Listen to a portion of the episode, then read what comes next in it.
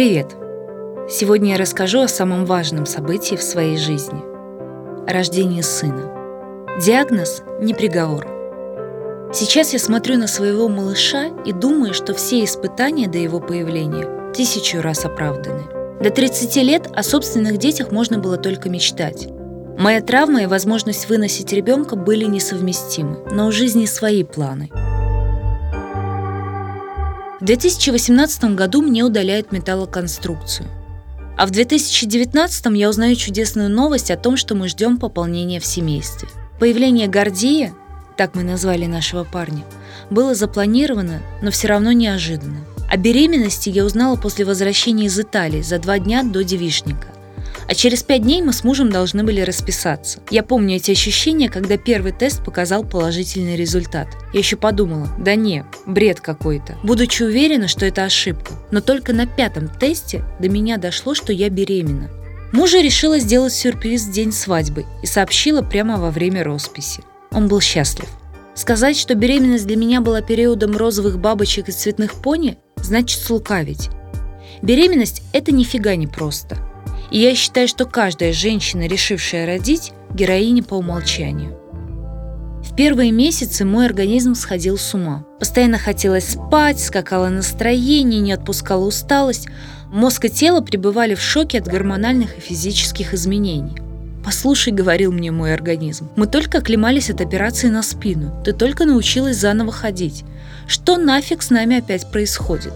Врачи не давали никаких прогнозов, потому что поняли, что со мной это бесполезно. Легче стало только к началу второго триместра. За это время психика адаптировалась, я смирилась с тем, что теперь у меня вместо шести кубиков один шарик, и смогла выстроить свой график жизни с оглядкой на новое состояние. Для меня было очень важно не выпасть из привычного ритма. Я продолжала работать персональным тренером с выездом на дом, путешествовала, посещала театры и концерты. Помню, как уже с немаленьким пузом выплясывала в Юрмале на концерте Монатика. На четвертом месяце моей беременности мы с мужем улетели на Бали. Я пообещала себе тогда, что буду постигать дзен, гулять и медитировать, как это должно будущей маме. Хватило меня на пару дней. И я отправилась в школу серфинга. Можно сказать, что с сыном мы покоряли волну вместе. Кстати, о покорениях. На Бали мы поднимались на вулкан ночью, чтобы встретить рассвет. Мероприятие, мягко сказать, совсем не для беременной женщины. Тропа дикая, под ногами скользят камни. Но уже сидя на вершине любуясь красотой восхода, я ни разу не пожалела. Хоть муж в том походе слегка посидел от страха за меня и малыша.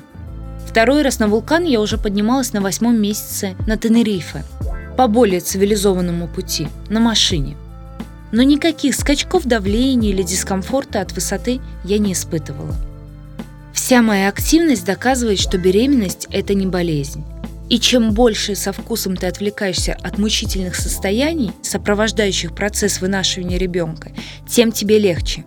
Плюс у меня есть теория, что разнообразие положительных впечатлений у мамы формирует крепкую и здоровую психику ее будущего ребенка. Как вы понимаете, роды у меня тоже не могли быть обычными – Признаюсь, на девятом месяце я уже порядком подзадолбалась. Живот тяжелый, спать неудобно, еще и гормоны снова бунтуют. Помню, как нелегко было записывать первый выпуск подкаста, ведь это было всего за полторы недели до родов. Бесило абсолютно все. Дата X была назначена на 26 марта. Рожать было решено в Москве и по показанию врачей Кесарева – В ночь 11 марта я прям почувствовал, как ребенок опустился в животе. Мы еще с мужем утром поржали, что вот сегодня буду рожать. Посмеялись за завтраком, да и разбежались каждый по своим делам. Я клиенту на тренировку, а после отправилась в роддом на плановую встречу с гинекологом и обсуждение 26-го. Два часа в пробках с песнями в открытое окно.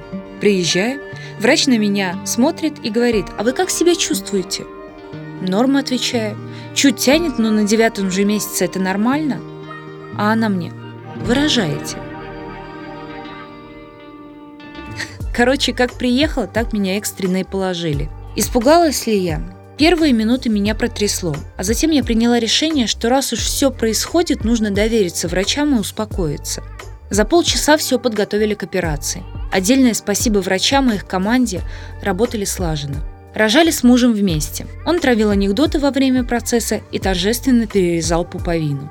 Что я помню? Все. Я была в сознании. Игла в спину. Не получилось. Снова. Спинальная анестезия. Не чувствую ничего ниже диафрагмы. Слабость. Отвечаю на вопросы анестезиолога. Успокаиваю активно шутящего мужа. Выполняю просьбу подуть, словно через трубочку, и вдруг слышу плач. Показывают сына. Вес 300. В голове сразу появляется имя – Гордей. После всего меня зашили и отвезли в реанимацию. Через час я уже сама аккуратно могла ходить. Почувствовала ли я сразу материнский инстинкт? Нет, не сразу. Когда из тебя вытащили человека, болят швы так, что страшно даже чихнуть, и отовсюду льется кровь. Сложно испытывать вселенское счастье.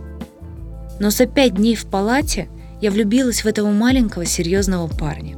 Кстати, рекомендации всем девочкам. Отдыхайте после родов сколько сможете. Доверьте заботу о младенце медперсоналу. Ваше дело восстановиться. Именно так я и поступила. Брала только на кормление, когда были силы. Остальное время спала и даже немного работала. Сегодня 11 июня. Сыну три месяца. У него хороший аппетит, любовь к классической музыке и спокойный нрав. Глядя на него, я думаю, что все страхи, вся боль, все сложности, сопровождающие беременности, роды и даже то, что было до этого, однозначно того стоили. Стать мамой — это как быть той, что и раньше, только суперсилой. Это космос. И надеюсь, мой пример станет вдохновением и надеждой для тех, кто, возможно, опустил руки перед диагнозом врачей. Поверьте, чаще всего вы сильнее обстоятельств и способны на чудо. Меня зовут Александрина Тиль. Ссылки на все мои ресурсы в описании подкаста. До встречи в следующем выпуске.